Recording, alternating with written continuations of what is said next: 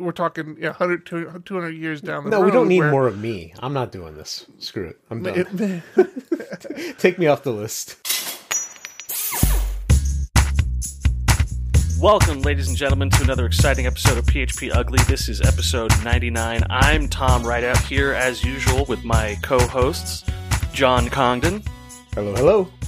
and Eric Van Johnson. How you guys doing?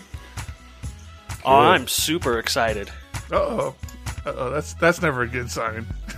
I uh, I just finished up my proposal for the call for papers Oh, for Wave, for Wave PHP. you're doing it. You're you're getting in under the wire. By the time this show is edited, uh, the call for papers will be done. Oh, you're ruining my joke then, because I thought it was already done. You're killing me right out. You're killing me.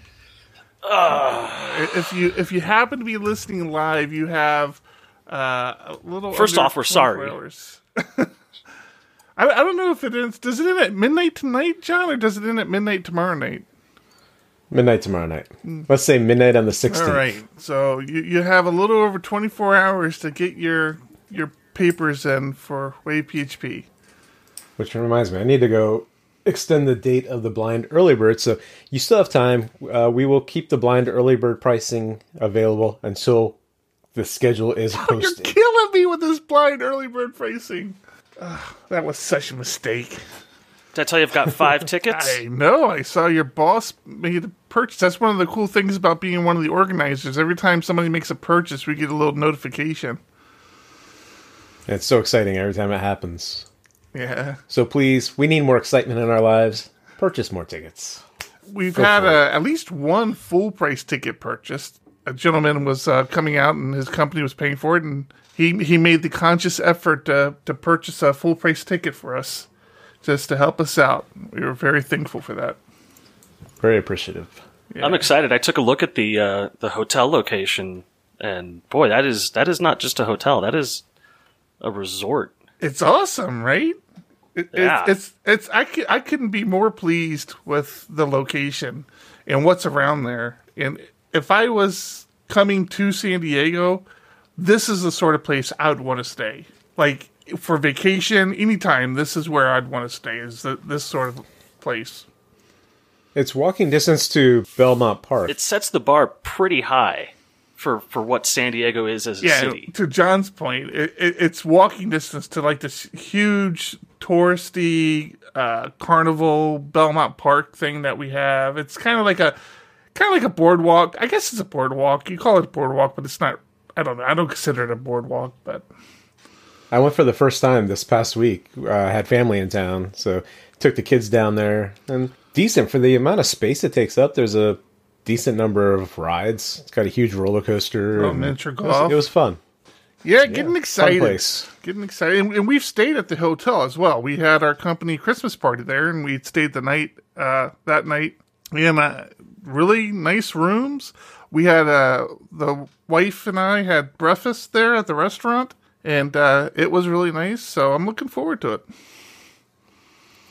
Yeah, I'm I'm excited now that I've got the uh, the tickets in hand and ready for the vacation. And you know, the hotel there's on the Wave PHP website. There's a link for the the hotel group buy deal, uh, which I didn't see the first time around. And then there's also like SeaWorld packages and zoo packages through the hotel. So Great. after the after the conference ends, you can go and see all the other stuff that San Diego has to offer.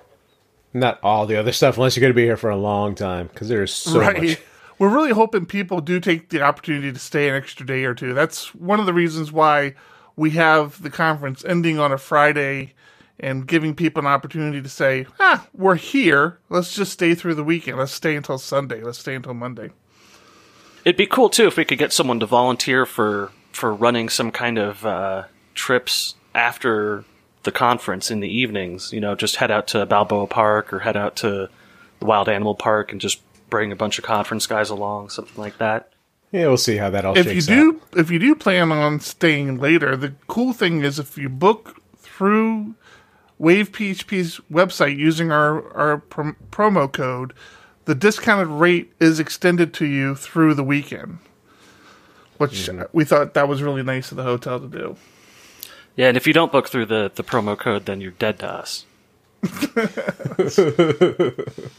at least that's what Eric told me when I said I needed to get the hotel room still. Uh, what, do you, what have you guys been up to this weekend? I know John's had an eventful week. Uh, well, let- before we dive into John, what have you been up to, Tom? Anything fun? Oh, I mean, I'll give you one guess. I've been playing with my 3D printer. It, it- it was gonna it was gonna be that or cryptocurrency, one of the two. yeah, doing some cryptocurrency stuff. You know, uh, just sort of watching the market. But we'll we'll get into that later. I think we're going to have a dedicated sec- section for that. Uh, besides that, it's been uh, quite a week. It's just been lots of teenager stuff. Are you and- guys getting snow, or is it still snowing there? Nope, we got uh, two days where it snowed. Oh yeah, okay. and that was and that was it. It was clear by the next day. Just pushed off to the side of the road, and yeah, it's winter is basically didn't happen this year. Oh, Not so you only why. had two days through the whole season. You only had two days Yeah. of snow. Oh, that Yeah. kind of sucks. Yeah, it was. It's really nice to sit at the window and sort of watch the trees grow with this white powder on top of them, and I, and I only got to do that once really this year. We're we're getting a little rain out here, which is it's always nice to get weather in San Diego. As nice as it sounds, Hey, bite your tongue. as nice as it sounds that it's always 70 to 80 degrees out here, occasionally getting some moisture on the ground is is a plus. Not when you want to go play Ultimate. It's I not a thought you guys played in the rain. We do, but a lot of the uh, parks close if there's too much rain on Hmm. the ground. okay, okay. This is not Ultimate Frisbee podcast. It should be. That'd be fun. We Well, probably I get five we- more five more listeners. we, we had a we had a guy show up today. He just happened to be walking through. He's like, "Hey, can I join you?" And he didn't sound like he had a British accent at first, and then when he started introducing, he all of a sudden had a British accent, and he just obviously doesn't throw a frisbee because he would try to throw to me like ten feet away. It would throw ninety degrees away from him, uh, but from us, so nowhere near me. And a- afterwards, the rest of us were talking because he left pretty quickly, and somebody said, "No, that was definitely a fake British accent." He he, he was putting it on, and and a couple of people also thought he was really. It is high. legal here now. So, Yeah, and to be fair, they were all high too, so it's hard to tell. John, I know I know you're you're going for, to uh, achieve some personal goals this this week. Yeah, I tw- I ended up tweeting that out. I told you this morning about it, and I decided to to make it public news for some reason. Was your four Three- failed pull requests? Yeah, I had three. Well, three actually reverted. Three pull requests tested. You know, staged. Everyone signed off on it. Gets to production, and then they had to be reverted for various reasons. I I left one in production last night, and I was up till one a.m. trying to trying to work on it in production because I didn't know what was going on. And the issue was in we're finally taking this legacy code base from MySQL functions to MySQLi so that we can get to PHP 7 eventually, right? And our job uh, our job workers, they're long-lived processes. So I have it connect to the database when it starts the job and disconnect at the end so it doesn't hold connections. And worked perfectly with MySQL. All of a sudden with MySQLi that kept failing. had no clue why. And when I say failing, we use proxy SQL and all of the connections slowly filled up. So you could sit there and watch it, and as the jobs were processing, uh, all of a sudden you're at two, three, four hundred connections I know that issue. Without reading uh, my cheat sheet of what happened. Yeah, that's isn't that uh, reusing open connections? It wasn't reusing. Right, it's the flag set to off, so open connections were being left to stagnate. No, because I was actually calling MySQLi close. I was trying to close the connection. Huh. and they weren't closing. At least that's what I thought. And what ended up happening was the MySQL functions have a quote unquote feature that if you use the same host, port, username, and password, you'll get one connection. So if you even if you call MySQL Connect five times with the same information, you get one connection to the database. Where with MySQLi, you would get five separate connections. Right. And one of the downsides of this legacy code base is it tries to make two different connections. not on not on purpose. Not on purpose. It's just the the package, the database package that's being used, ends up making two different connections. So I had to go mess with this code base that was meant for PHP four that was still being used, Ooh. and hack it to only make one con- one connection per DSN, and that seems to solve my When John problem. told me this But- morning about this, I told him I didn't believe him. He's like, no, seriously, three pull requests got reverted. I told him, no, I, it, that's not what I didn't believe. I didn't believe he actually got three pull requests merged. I mean, I was going to say this. This is like emotional rock bottom for you, though. Are you okay? Well, what I think the worst part is, I really want to get this, especially the database pull request, in so that continue marching towards PHP seven, right? And without having that reverted, it could make it harder for them to accept it. Even though I, I found the exact reason. I then did a, a screen share of showing, okay, here's the connections. If I do it, you know, on the old code or on MySQL functions, here's one connection. If I do it with the code that was released to, to production with MySQLi, here you can see it making two connections. And then if, with my fix, now it's only making one connection again. So I think it'll be, you know, turned around and put back in production quickly, probably next week. But whenever there's a reverted pull request, it's easy to, you know, sit on it and say, no, I'm a little concerned. I'm not going to do that right now.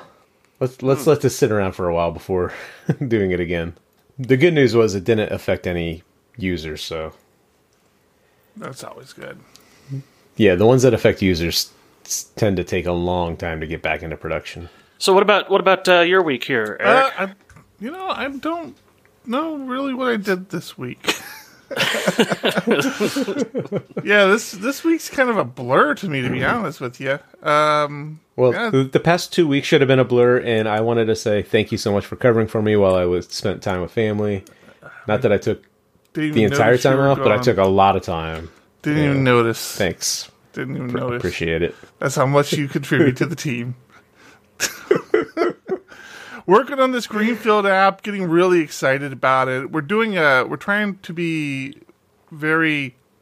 Yeah, we're really thinking through our solutions and building out some of the very beginning pieces of the Greenfield app.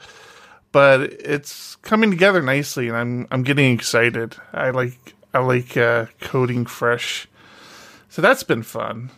I think that's really what I've been work. That's been my main focus for the last last couple of weeks. Is this new Greenfield app we're working on. But uh, we talked uh, a little bit before the show started. I want to revisit that. Um, we kind of got everybody hyped up, thinking that we're going to do a live 100th episode, which is our next episode. and it turns out that Thomas isn't going to be in town that week. He's going to be in town the following Well, week. It's still going to be live on YouTube like it is right now. Just Yeah, not no, the three of us sitting together. No, I think Same- we, s- I say we Same skip level of next week. I say we skip No. next week and we do it together. No, no, no. I need What? this is this is my venting platform. Without this, I go insane. Some you know, kind of already insane, so you know. I know, but it gets much oh, worse. Yeah. I think we should wait 100, 100 shows. I you know I I don't think I really gave it much thought that we'd get to 100 episodes. Should we wait for 104 though? Why? Why hundred? What? 2 years? 50? Yeah. Duh. Nah, Oh, God, 100 is two? 100 is uh Actually, we've been 2 years, right? Didn't we start didn't we start back in March?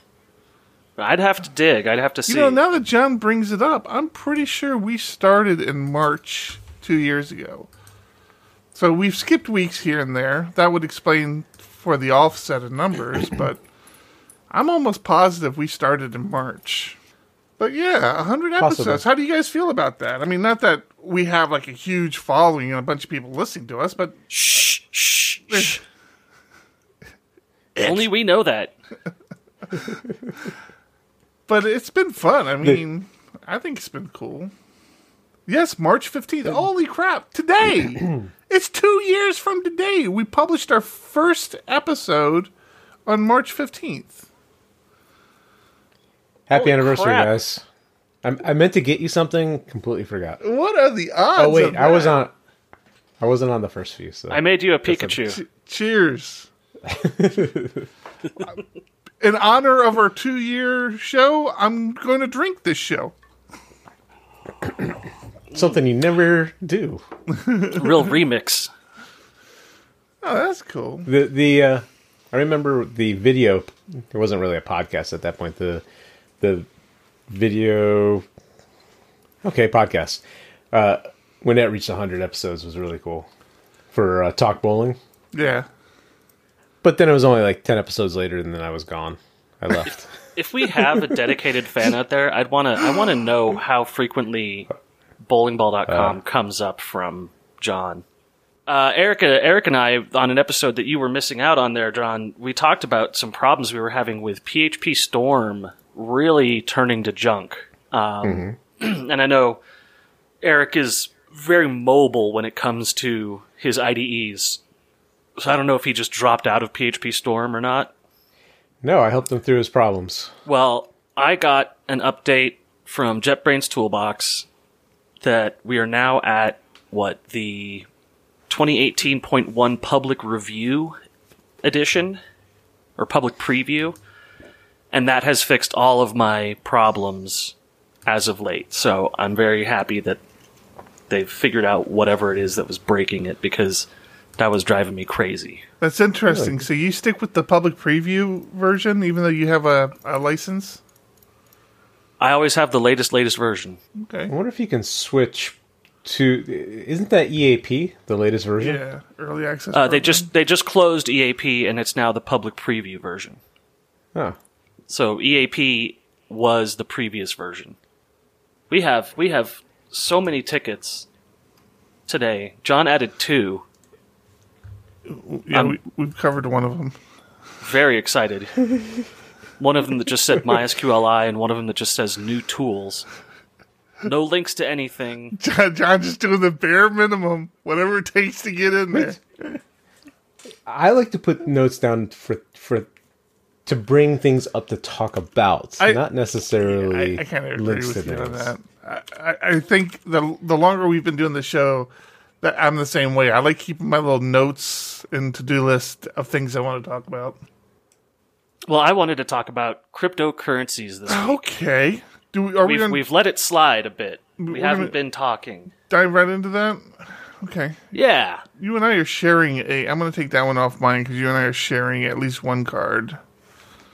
So I'll take it off. So mine. you shared last week tonight's video on cryptocurrencies. I assume you've watched the video that you shared. I totally have yes. I- John, I have you? to. Excellent. I did. Yep. What'd you What'd you guys think? I mean, for those who haven't seen it, it's just a general breakdown of common sense on cryptocurrency, and it points a lot towards the fact that cryptocurrency investment is more gambling than investment. Yeah, But it's also coming from it's coming from the point of view of somebody that doesn't fully understand Mm. it too, right. I, I, and it's and and there's a lot of comedy yeah, injected into it. yeah. It was it was a John Oliver show, so yes, there was a lot of a lot of comedy there.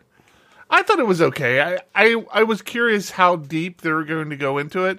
I I actually felt they did a pretty good job at explaining the difference between cryptocurrency, the different types of cryptocurrency, and blockchain, and how one is dependent on the other, but they're not mutually exclusive to each other.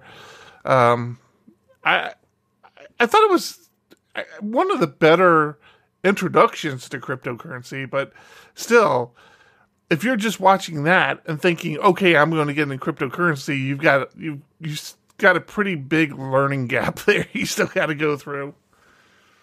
Yeah, I was surprised that he didn't cover Mount Gox. Um, he covered BitConnect, which is the real recent thing that fell out. Mm-hmm. But Mount Gox was much bigger and much more impactful on the community, in my opinion. Um, the the BitConnect just affected careless investors. Right. Uh, I remember when we talked about it on the podcast, I looked at it for a few minutes and said, "Oh, it's a Ponzi scheme. Never mind." And then what was it? Three weeks later, they closed it down and admitted they were a Ponzi scheme. Mm-hmm. So No, they haven't admitted yet. There's still court cases pending, and I thought the website just said penis if you went to it. That part I don't know about. That might have been a different scam that that closed down.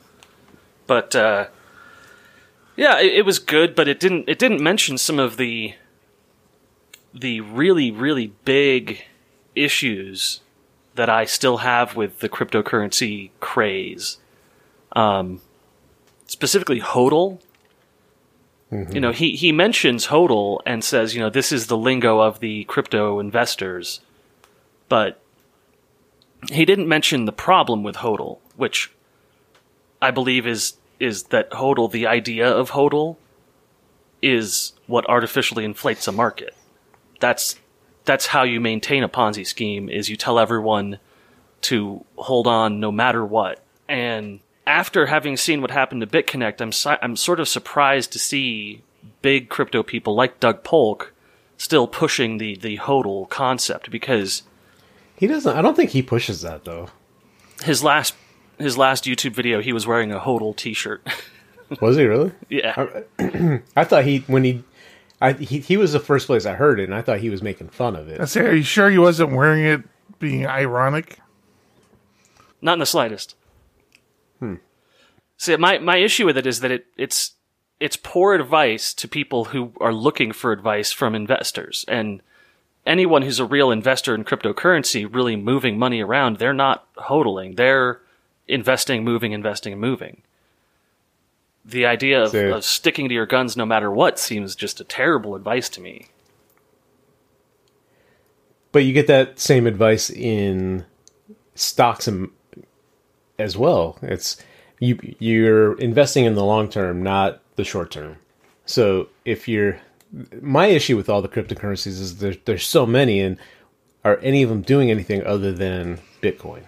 Bitcoin actually seems like a legitimate currency, and I think that's where it gets confusing is when you call it a cryptocurrency. Yeah, and and there's a lot going on in crypto right now too. I mean, right now, the markets at are are at a what three or four month low.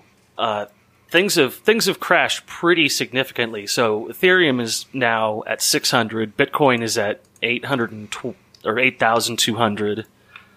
Um, and if we go up to like the one year chart, If you go up to that, Ethereum is still way up because it it hung around one or two hundred for a long time.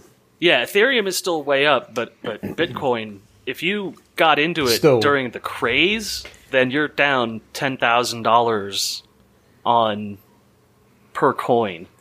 Yeah. and that's that that happens. Like that's what happened to me a couple years ago. I got in when it was at eleven hundred. It crashed down to two hundred, and I was like, ah, screw this. And it eventually went back up to twenty thousand. You should have hodled. I should have. See, Um, the other big news, and I didn't see a big impact in the Bitcoin charts yet, but today was the release of the Bitcoin Lightning Network on the mainnet. and what does that mean? The Lightning Network is the attempt to speed up and decrease cost on a per transaction basis. So I don't know a lot about it technically yet, but it is it is the big news that people have been waiting for in Bitcoin. Um, and it, it hasn't seemed to have much of an effect. Uh, the other news today was that China is no longer going to be restricting ICOs in the way that they were in the last three months, which is good news. But right now, everything's just down, down, down. And do you guys have any more more crypto news? I do Nope. not. I do not. I've got, oh, I have another one here. I buried one. Um, Google is banning advertising of Oh, cryptocurrency. I saw this. stuff. Yeah, yeah, they're following ca- basically in Facebook's footsteps, and and it's it's kind of suck. Well, their their excuse for doing it is kind of like, all right, it sort of makes sense, but I think you could do a better job. They're they're basically saying, you know, we're banning cryptocurrency because there are too many people out there taking advantage of people with cryptocurrency. And you know making cryptocurrencies making these fake coins or making coins that are really basically worthless and selling them so they're just banning cryptocurrency across the board. And i'm sort of like yeah yeah i mean that makes sense what you're saying as far as people taking advantage and those are the ones buying ads, but I would think that you would have a way to filter that out better. And it's it's important to recognize that this isn't just the results page on a Google search. This is an impact on ads that are served within apps, uh, ads that are served as top hits on search results. Well, no, yeah, and and it's only it's, it's only ads, right? Uh, I mean, a, a Google search for Bitcoin or cryptocurrency that doesn't change. It's just the ads, the purchase ads that that display. They're not accepting cryptocurrencies for that. Yeah, They're not Yeah. accepting ads for cryptocurrency. they're not accepting ads But- for cryptocurrency. Yeah. yeah. And and I related almost content. agree with that. So that also includes non cryptocurrency uh, things like the roll your 401k into crypto. So not just a specific thing like BitConnect or specific cryptocurrencies, but uh, platforms that utilize cryptocurrencies. we talked about to it. We end talked about it on, on previous shows. These these retirement plans and these four hundred one k plans that are that are being sprung that are springing up around cryptocurrency. We've echoed pretty vehemently not to do this. Like this is a bad idea. Don't do don't do that. And I think I think it's those sort of business models that legitimate or not legitimate have people like Google and Facebook very concerned because they don't want to be responsible for they're okay you buying things from from an ad that you might not be happy with but i don't think they want to be on the hook for you learn losing your entire life savings because you decided to invest into one of these cryptocurrency retirement plans and now you're broke yeah And on the same hand, I think Google doesn't want to be regulated by the FCC. Uh, and if there is a big case where people come and say Google promoted BitConnect and I lost all my money, then the FCC is going to want to start getting involved in advertising platforms on the web and say what can and can't be advertised. Um, right now, there's there's no restriction for advertising cigarettes on Google but I believe that they don't accept ads for cigarettes because they just don't want the limelight from it. you bring up you bring up cigarettes and i find it fascinating that regulations can kill an industry like they're trying to do with cigarettes which i'm fine with because i despise them but i heard they're trying to find a way to lower the nicotine level of cigarettes and how could the industry itself not fight back right because if the regulations are put in there and fewer and fewer people are smoking, obviously they're driving them out of business. Yeah, it's it's the cigarette world is messy. I mean, I use my e-cigarette. You guys know that, and uh, and that's a can of worms you guys don't want to open on the podcast. do we want to move on a little bit i have Oh, what do we got next? You, yeah, we've got more tickets here. What do you want there, Eric? i don't know do we I want to see talk a about nerdy guy pointing at a machine. That is not what I meant. That is I- not the one I meant. I was gonna let you call that one. I, you wanted to call me out on it. I was gonna let you do that one.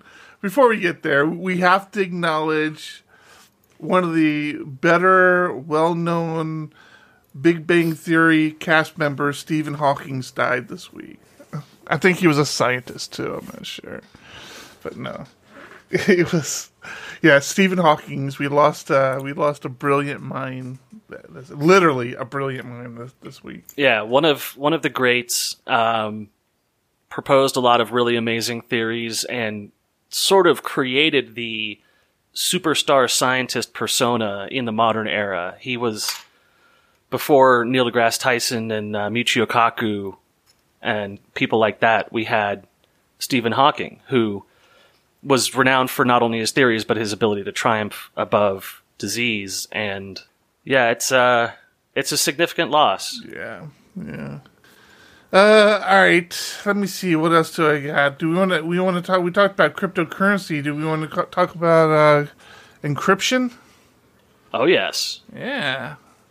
I saw this card and I was like, really? And I I'm haven't super excited about I haven't tried it yet, but Let's Encrypt has really been bringing SSL, HTTPS, not SSL, sorry, HTTPS to everybody. Like it, it, it still is, which I, I still don't know how these companies that sell these $300, $400 certificates still manage to do that. I'm I'm sure they have a bunch of marketing and and a bunch of stuff behind it, but how it's able to keep that that premium price, I don't know.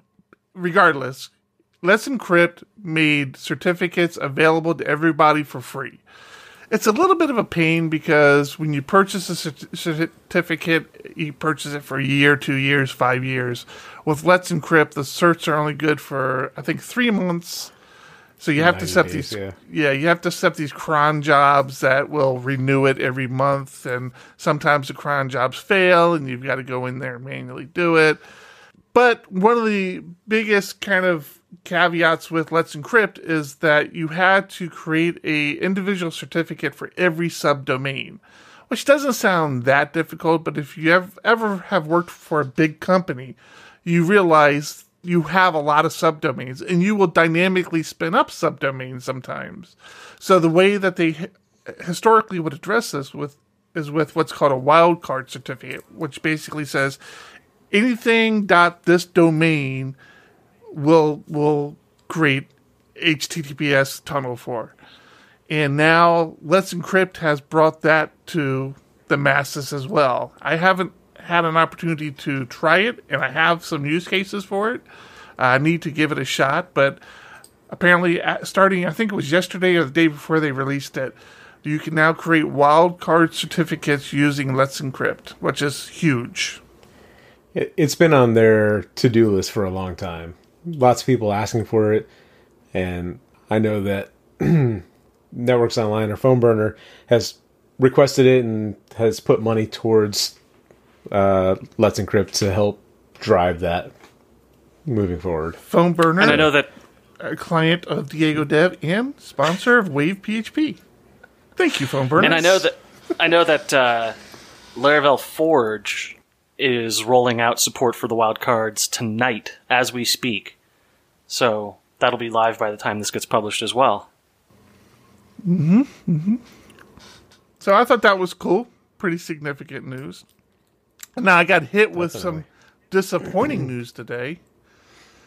I was a big Google Reader fan, and I was one of the ones who just you know cried out on Twitter and Google Plus at the time when Google You decided both, brother. when Google decided to shut down Reader. I'm like, why are you doing this? This is the best one on the market. And I went through and tried to find a lot. A lot of people went to Feedly, and uh, I didn't care for that. And I had stumbled across. I uh, stumbled across Digg.com again, which I thought had died, uh, but apparently it was still around, and they had an RSS reader section.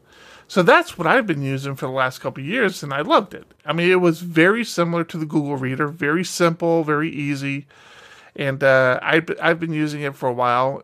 I log in today. It's actually how I I get a lot of my stories for the show. I, I follow a lot of news feeds, and I go I go to my reader a couple times a week and see what's happening in the community.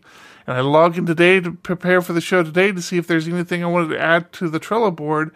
And I got hit with a message that the Digg Reader will be going away at the end of this month, and to export my my OPML uh, feeds if uh, I wanted to keep to be able to import it into another reader. So I am I'm stuck looking for a reader again. I am very disappointed.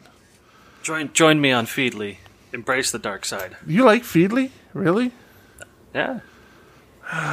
It's it it's nice. It uh, continually gets upgraded, and it, it the nagware part of it has reduced quite a bit. Right, right. So there's Nagware. Okay. So is that a, is that I, they have a web client and they also have like like uh, standalone clients too, right? I have a Chrome plugin that I use for small amounts of items, and then I have the web client that I use for reading in the morning when I have 500 items. Hmm. I might have to give them. A, I might have to give them another try. I, I don't know. I was thinking about thinking about trying a few fat clients out, and and but I don't know. Yeah. Well, I saw something today or this week that I absolutely fell in love with, just because it it allows me to bring up your bizarre love of Vim.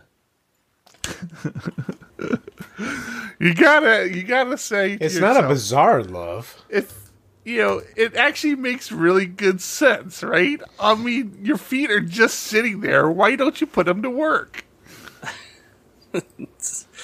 This is the Vim Clutch. It's a hardware controlled pedal that, when pressed, enters you and exits you from insert mode.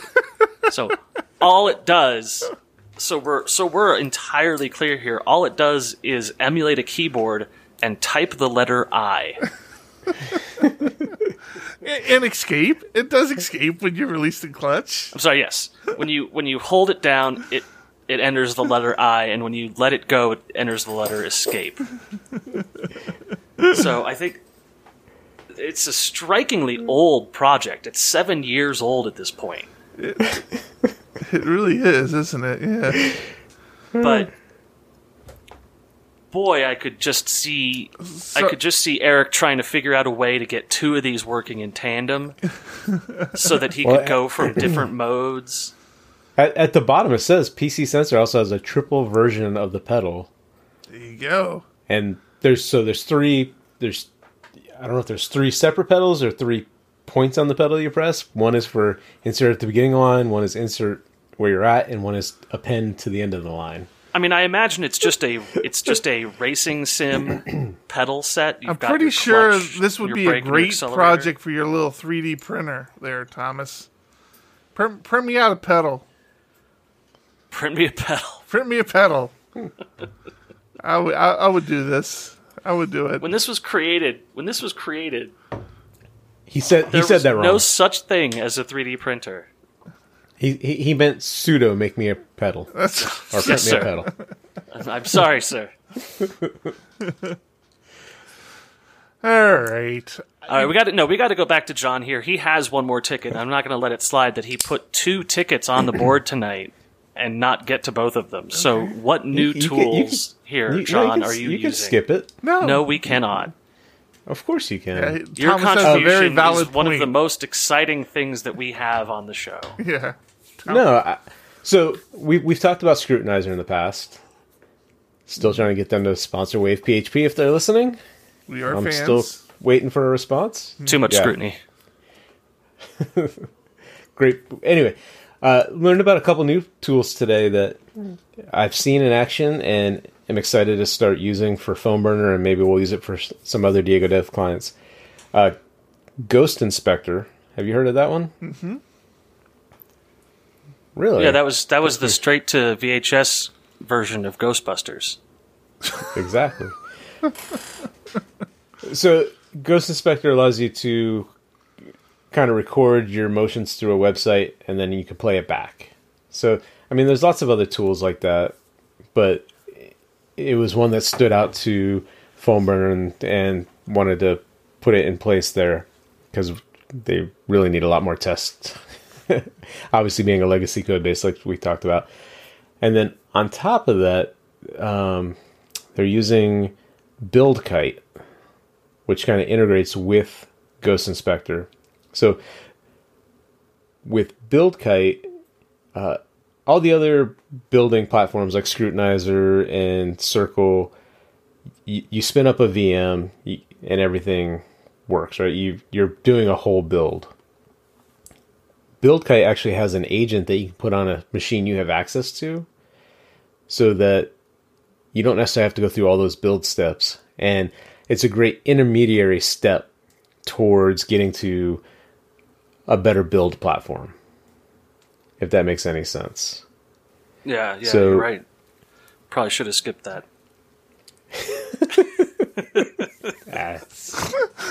Yes. No, I'm in a competition Anyone- with Eric.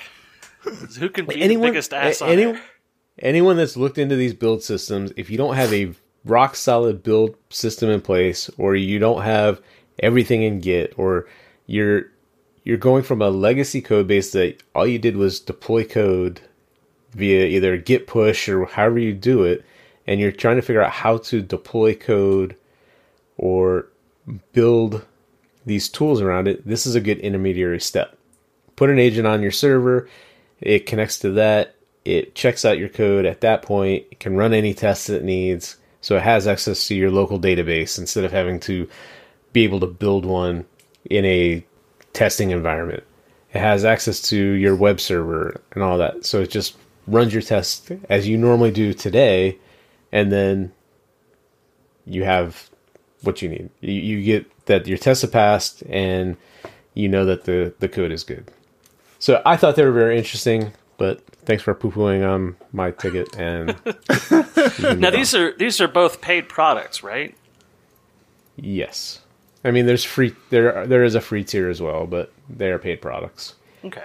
So if you want to sponsor Wave PHP, maybe we can get some more uh, people using it.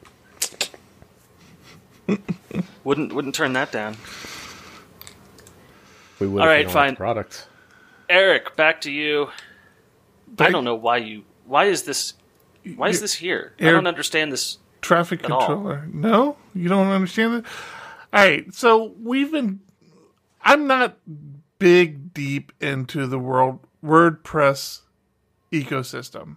Uh, we've had WordPress clients in the past. We have developers who specialize in WordPress or ha- are, are WordPress developers, not specialized really anymore.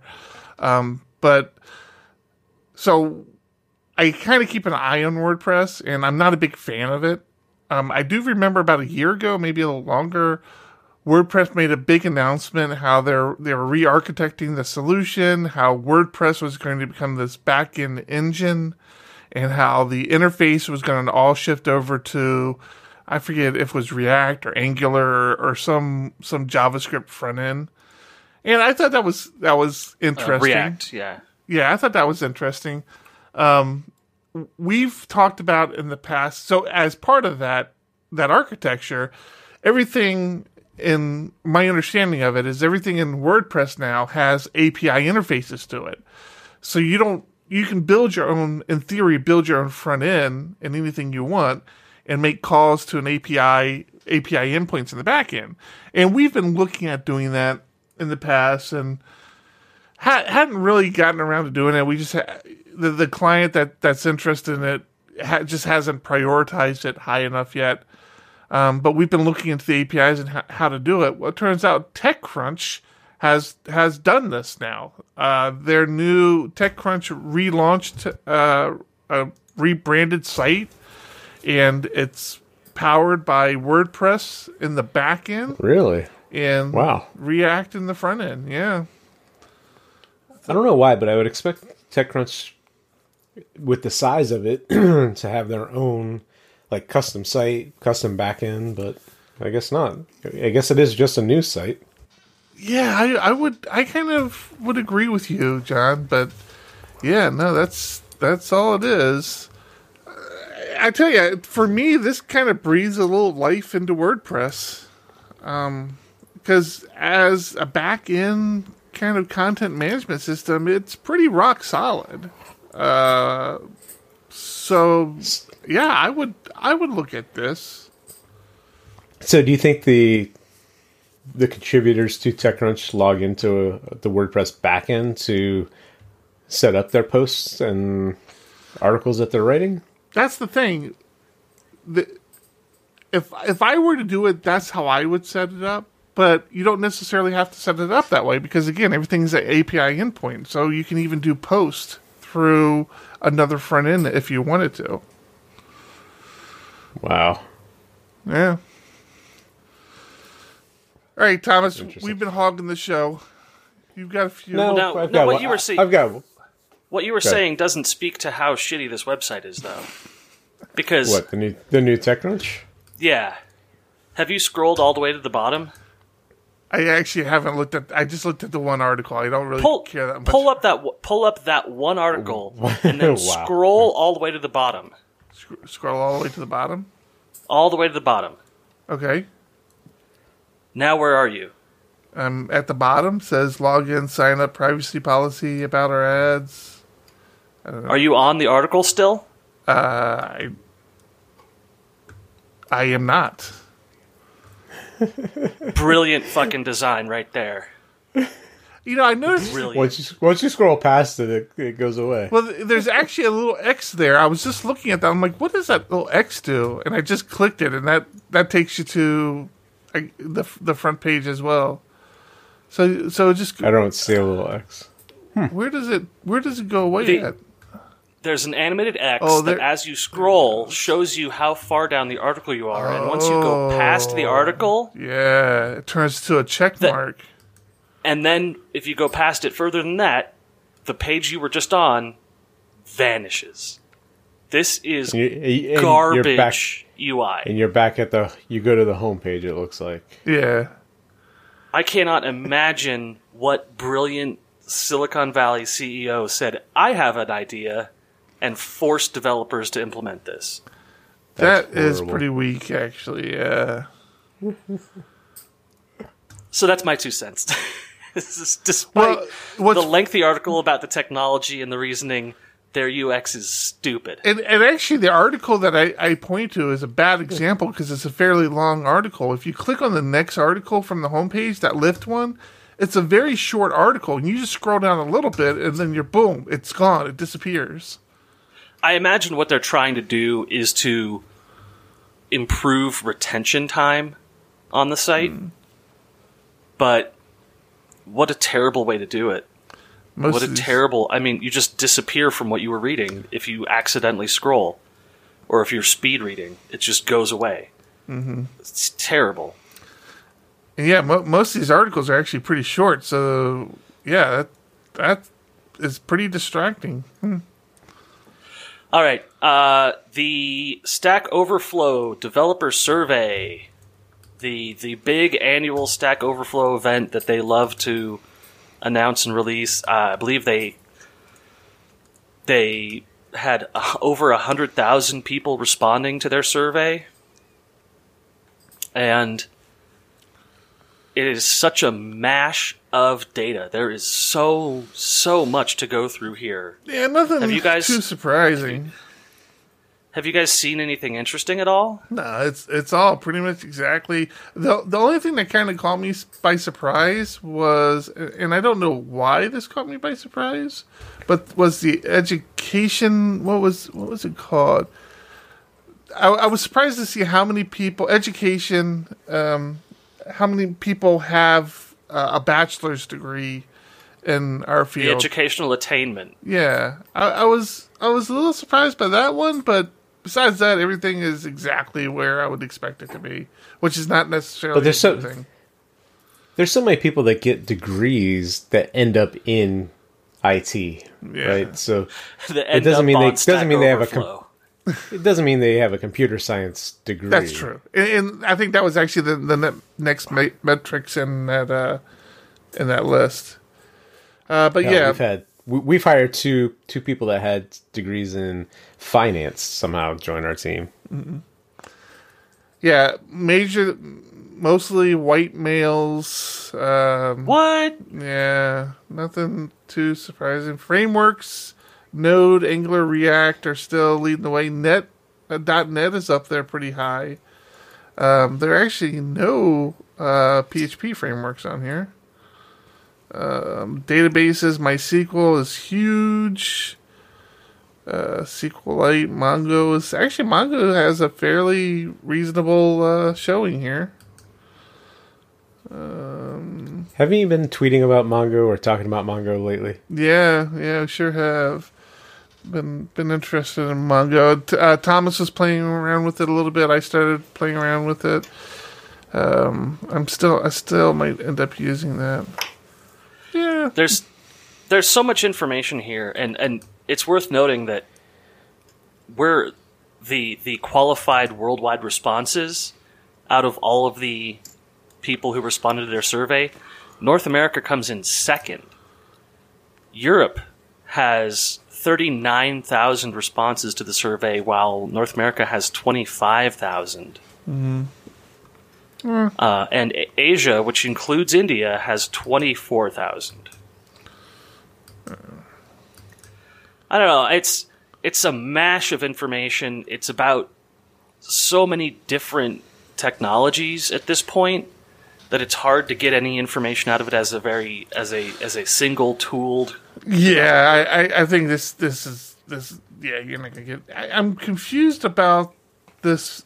These settings here, most loved, dreaded, and wanted languages. So what's what's this metric here? I mean, Rust, Kotlin, Python are all leading the pack, but I. Oh, it's oh okay. Those are the most loved. Oh, I see. It's broken down. So PHP is at forty one percent on the most loved. Let's see where it's at on dreaded. Uh, I don't see it. On the Fif- dreaded. 58, dreaded- 58 4. Yeah, What's that? it it falls in the middle on all three categories. Why am I not seeing it on dreaded? I don't see it on dreaded. It's it's under oh, there it is. Akamai, Yeah, Akamai. above yeah. hack. Yeah, and wanted. But it's hey, we're beating C plus plus. We're be- we're beating yeah. Objective C and uh, yeah, that's awesome. There's another one down here: most loved, dreaded, and wanted frameworks and libraries. Um, again, Yeah, not seeing. Any, if you see something cool in here, post it up on the subreddit. Um, it is just like I said; it's just a mash of information. Uh, it it it's hard to even apply this to anything practical because it's everything from machine code programmers to web developers to WordPress users. yeah, So I, it it, it There's so seems much like data, it's- so many tabs. There's tabs everywhere. yeah, right. There's tabs how do for you get each cons- line item. How do you get considered to be a professional developer on half? And for the record, most popular development environments for sysadmins and DevOps, Vim at 40.1%. You're welcome. because because Vim is awesome. That's right. Yeah, it's got all the pedals. Visual Studio Code is at the top on all the tabs. It's either number one It's or number because two. it's the worst. It's the worst thing ever. What? Visual Studio Oh, I'm Code? sorry. I'm thinking. I'm thinking of Visual Basic. Oh, yeah. Okay. Big difference there. That's the worst. That's the worst thing ever. Yeah. Uh, yeah. I mean, I like looking at these things. They're fun, fun to look at, but not a whole lot of real usable information there. Did you want to go? Yeah, I'm, I'm just not even sure who it's for. I'm not sure who this survey is supposed to to be either interesting to or research information for. yeah. What is it that you do that you need this broad of a spectrum of developers? All right. Next, do you want to do another one, Thomas? Oh, I'm storing mine for last. I just You're going to tell me all about the Raspberry Pi 3 Model B Plus. I don't really know that much about it. I just know the Raspberry Pi. I was going to ask you if you've if you've purchased your Raspberry Pi yet. Is where I was going to go. I haven't this. yet. I'm buying this one this week. You're buying this one this week. Okay, so yeah, I was going to Yeah, say so it's- the, it- the Model Three. They they they've come out with an update to it. So or, or the Pi Three Model B. They've come out with an update. It's just a little faster, dual band Wi-Fi. Quite a bit faster. I don't think it's quite a bit. Uh, I believe they've got up to 1.4 gigahertz on the chip now. Yeah, but it wasn't that 1.2 before. I, I'm not Yeah, positive prob- on that, probably, but probably. yeah, I don't think It is the same. It is the same price still. It's replacing the Model B. It's now the B Plus. This is one of the Uh. cool things about the Pi is not only does it stay the same price, but I I, don't, I think it's been a while. I think it was one of the Pi Pi twos that all the ports have been consistent as well. So like if you bought a case, the case fits for other Pis moving forward. And I, looking at the pictures on this one, I think this holds true here too. It looks like all the ports are the are the same on this one as well. yeah. So they're doing the whole Gateway. Do you guys remember Gateway, the computer company? Oh yeah, weren't they a San When Diego first- company? They were, and when they first came out, they standardization of their stuff was a big selling point. So you could always upgrade for the same price as you bought your old one for, or you could upgrade components and switch cases out and stuff like that. And uh, I believe that eventually faded from their business model, but that's what uh, the Raspberry Pi company here, uh, Adafruit, is doing. So So, all of so- their model numbers are matching in dimensions, and it's only the s- the specifications that change. So you're saying, since you're comparing them to Gateway, that I shouldn't buy one? No, buy them before they go out of business. Thirty-five dollars? I can't afford that. 35 big ones. It's 1.4 gigahertz with Wi-Fi, with onboard storage. Uh, it, it allows for USB booting and, and PXE, power over Ethernet, gigabit Ethernet, uh, all the way up to the 5 gigahertz Wi-Fi. This, yeah, HDMI out. This thing is a beast for $35. I right, can't we believe need- we, are in this we- era. We need to get a sponsor for this show so I can buy one of these things.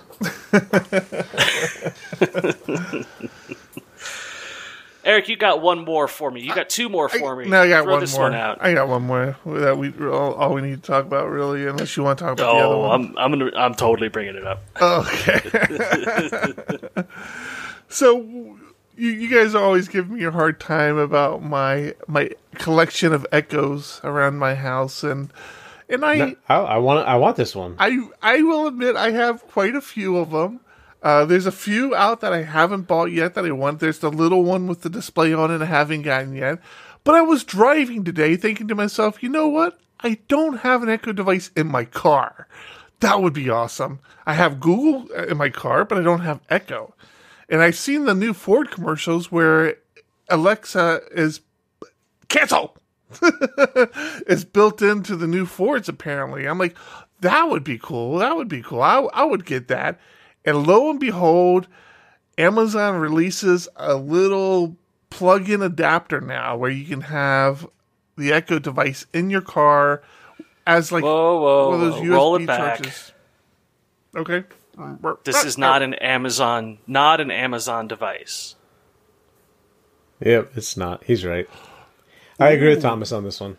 This is It's part of just their sold on partner Amazon. program. So this is Alexa enabled device, but it is not a full Alexa device. They have uh, significantly restricted feature set on this device. Now, if you remember, that was one of my complaints about my Google Auto is how restrictive it is. It's got a very limited feature set. I imagine this is probably very similar. And if you watch the video, it's a there's a companion app on the phone that looks like you almost have to have running to kind of get the full experience, like to have it do directions for you and everything. Right, it is required to have the phone within Bluetooth range because this is not connected to the internet in any other way, and So is it just a Bluetooth speaker, I believe it is. basically? Yeah, Which brings up the question: uh, If you have this plugged in, does that mean you have to listen to your music through it, or, or can can you still Bluetooth with your car as well and listen through there? Because I wouldn't want to No, listen to my music through this. well, no this this will connect to your car with an aux cable. So I don't think Oh, it's that's actually even horrible. a speaker. So, you got a Bluetooth. I don't think it's yeah. that's It's not even a speaker. It's Bluetooth to this device to an aux cable into your car. what You that. sure? You sure about that? Because this is saying it does in-car navigation, hands-free calling, and music streaming. Yeah, I think that's a aux speaker on the cable. top. Hmm. Oh, that's stupid. Yeah, I don't All know right, if I want. why are we now. talking? Why are we talking about this then? This is stupid. I don't know. Tom wanted to talk about it. It's fifty dollars. It's got to be a speaker. That might be a speaker. Either way, it's dumb. Eric, your thing was dumb. Is that- that's the only reason you wanted to make sure I talked about it, right? What? What? No. Uh, so we have, I think we have It's not a a, speaker. I think we have a high profile fan of our podcast. Do tell. Well, Taylor Otwell this week posted that Laravel is hiring for an open source and community liaison. That Which is something that- oddly familiar. I think we invented that concept on the podcast. Did we not? Like Well, brainstorm that right here? Actually, I, I I stole the idea from the Cake PHP community, who, has a community manager, and so we had talked, especially after New York, and I was a little disgruntled about the lack of acknowledgement to the Laravel community and all the people out there working on packages, working on community groups, and I didn't feel like enough or any any kind of accolades or, or attention was was giving to given to them.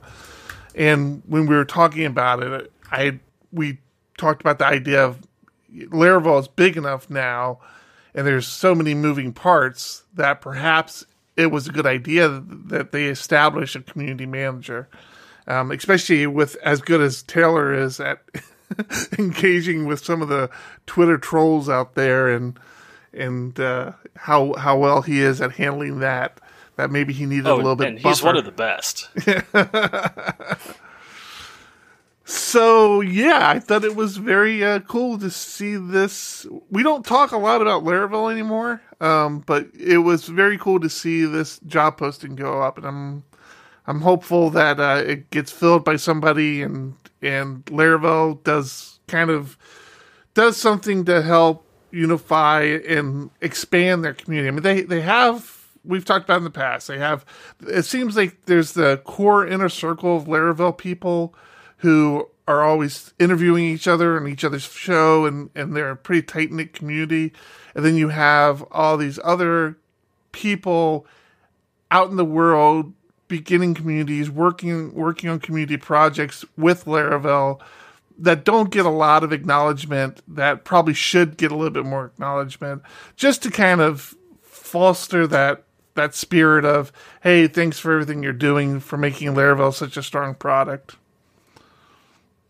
I, I'm just glad he did this because six days later he posted. Sometimes I'm just not feeling the open source world, to be honest. yeah I saw that too And boy, that's that is a broad fucking statement right there. That is- you're, you are you are picking on a lot of innocent people in that one. Yeah, yeah. And I, I'm still, I'm still a little confused about the Laravel model. Like, it's still, I, I, I find it hard to co- consider it a community-driven framework, or even an open source framework. I mean, I guess it's open source because you can see the source code, but it's very much Taylor's whatever Taylor wants to do. I mean, it's not people are free to build packages and people are free to suggest you know changes to the framework but ultimately it comes down to taylor and you know what he wants to implement what he does want to implement and so it's it's interesting it's different it is. It is a. It's a new take on working well with others. All right, I'm taking it down to our last. This is. I don't know if this is doom and gloom or not because I can't see into the future as well as I wish I could. But the headline is quite simple. A startup is pitching a mind uploading service that is 100% fatal. fatal Okay. that doesn't sound Hundred percent fatal. So I- so is this like I'm on my deathbed and I just want to be put out of my misery, but take my Whoa, whoa, memories? whoa! You're cutting to the end. Oh, so I was right. I didn't read the article. I Yes, was no, that's exactly right. Um, so big news about ten years ago was a Chinese museum that was plasticizing corpses. Did you guys ever see any of that? In that yeah stuff? the, the body Um, exhibit Yeah, so it ended up touring all over the country. It came to our beautiful San Diego in Balboa Park. And it uses a technique that basically freezes cellular structures in place using heavily injected plastic products. Uh, so this startup, despite the everything about the headline, which is wrong, is proposing simply that the, the the startup is saying, "Hey, if you're about to die and like the idea of having your brain inserted into some kind of AI or computer simulation when such a technology is possible, then we're the first company to offer something that's really possible." So, in the '90s, it was cryogenics. Mm-hmm. Everyone was talking about well if they have a disease. ted williams they, they both got their heads frozen Yeah, and then they melted, unfortunately, but everyone forgets that part. uh, but cryogenics, uh, you know, as water freezes, it expands. Uh, so cryogenics was found to be completely unusable in this sector because as it freezes, it expands, and all the cells rupture, and the whole subject, while looking like a frozen body, is essentially a frozen ball of mush. And when it's melted, it's just mush. Nothing is sustained in the correct position, location, etc., etc. So this company is saying that they can absolutely preserve the neural structure of the brain and that when the technology comes along to properly analyze neural structures, then they will do that and upload you your your structure to some kind of system that will exist in the future. Let me ask you guys: Would you guys do something like this? No, this is stupid. Yeah, don't why? don't say this is stupid. That's that, you, you fall back on that too much. All right, have you have either one of you seen the Netflix series Altered Carbon yet? No. Yeah, that was awful too. Stop talking, Thomas. Driving me nuts. This is that. This is what altered car- carbon basically was. Is you know they they you, I forgot what they called them stacks, and your your essence, your your thoughts, your neural waves are all part of the stack. And as long as your stack was in place, you could be put into different bi- bodies. Oh, I started watching that. yeah, I don't know yeah. what happened. Uh, Stop where you were because it, goes downhill like a roller coaster. It it's uh, yeah. It's hit a pretty much of a, a dry spell for me too. I I need to get back to it and see if it picks back up. But I don't know. It got me thinking. I'm like, I would do that. I mean, what do you have to lose? Especially, I mean, I wouldn't volunteer to say, "Hey, kill me today," and and s- save my neural network. But if I was dying anyways, it's like, yeah, sure, keep me around. You know, I could, maybe I- I, I can- a virus. I will present My- to you the first problem. Is that this technology, once it becomes functional, so once they can scan your brain, then everyone who wants to do it right now gets front line. okay. So, soon as the te- soon as the technology is available and it's proven, then everyone who had their brain plasticized hundred years ago, they're at the back of the line to get it done. Because they've already got their money. They, they're not actually going to do it. Right, they're never going to do it. They're not worried about any sort of repercussion at that point. What this is is is some kind of attempt at an art project or something. But if you don't have a trust that's devoted to doing the second and third step of the process, then it'll never occur. You're just going to have a brain that's plastic. Okay, so again, I'm not talking specifically about this co- company. I'm talking about the concept in general. Would would that be something you would do? If No. you're saying if they had the technology today to Yeah. upload your memories, Yeah. would you do it Yeah. on your deathbed? Uh, I don't know.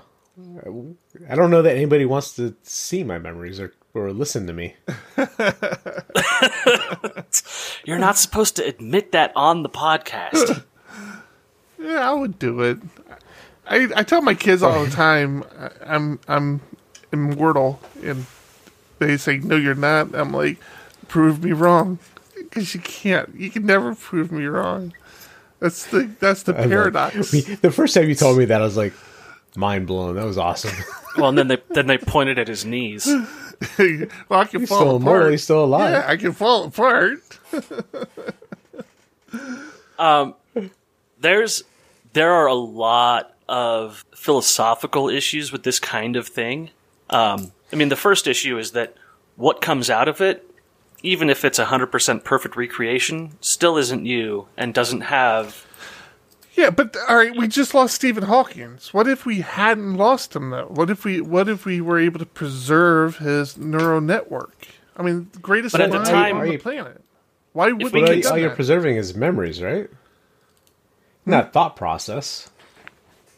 Oh, thought process too. Yeah, Well, it's- see, okay, this gets into a, a weird territory for me because I'm I'm an absolutist. I believe I don't believe in free will. So that gets weird for me. You don't believe in free will. That's interesting.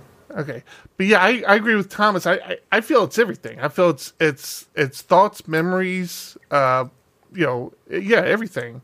Wait, but it's not. Are you talking about creating AI from this and and recreating Stephen Hawking with his brain so that he can continue his work? This or is is this is what I'm looking saying. back on his life? No, no, I, I, I'm I'm saying it, uh, that at some point it either gets fed into an AI, it gets fed into a clone, or or you know, like we're talking you know, 100 200 years down the road where No, we don't need more of me. I'm not doing this. It. I'm done. Take me off the list. But we could use. I mean- mean, it wouldn't hurt to keep a Stephen Hawkins around. Yeah, we don't need a John Congdon, but That is an excellent point, though, is that I would, if I had the money to do this, I would prefer to sponsor somebody I felt was worthy of resurrecting mm-hmm. rather than myself. Mm-hmm. I would, I would find it's a waste of some money. person Screw it. whose whose exercise towards my ideals was greater than my own. Yeah. It- All right, all right. all right, this is running long. This is gone way too long. We're done. I've ruined it for everyone. All Again, right. So we're gonna we're gonna record next week or what? absolutely, we have to. Episode 100 next week. Then, fellas, we gonna do anything special? No. Um, Show I'll probably, I'll probably have some beer. Okay. You guys suck. All Well. I'm, I'm showing up for the 101st episode. This- That'll be special. is episode 99 of PHP Ugly. We're going to call that a wrap. I'm Eric Van Johnson. I'm John Congdon. I'm Tom Rideout's brain in a jar. Keep, Keep it. Keep it ugly. ugly. Thanks for listening to this episode of PHP Ugly. And a special thanks to our sponsor, Diego Dev Group. If you are looking for developers who care about the code they create, the communities they build, and the solutions they implement, then you want to reach out to the Diego Dev Group. You can find the Diego Dev Group at www.diegodev.com. Links and show notes from this episode of PHP Ugly can be found at www.phpugly.com. You can follow our hosts on Twitter. You can also follow PHP Ugly on Twitter at PHP Ugly. Subscribe to the podcast on iTunes, Play Podcast, or SoundCloud. If you like what you hear, then please leave us a rating on iTunes. Until next week, keep it ugly.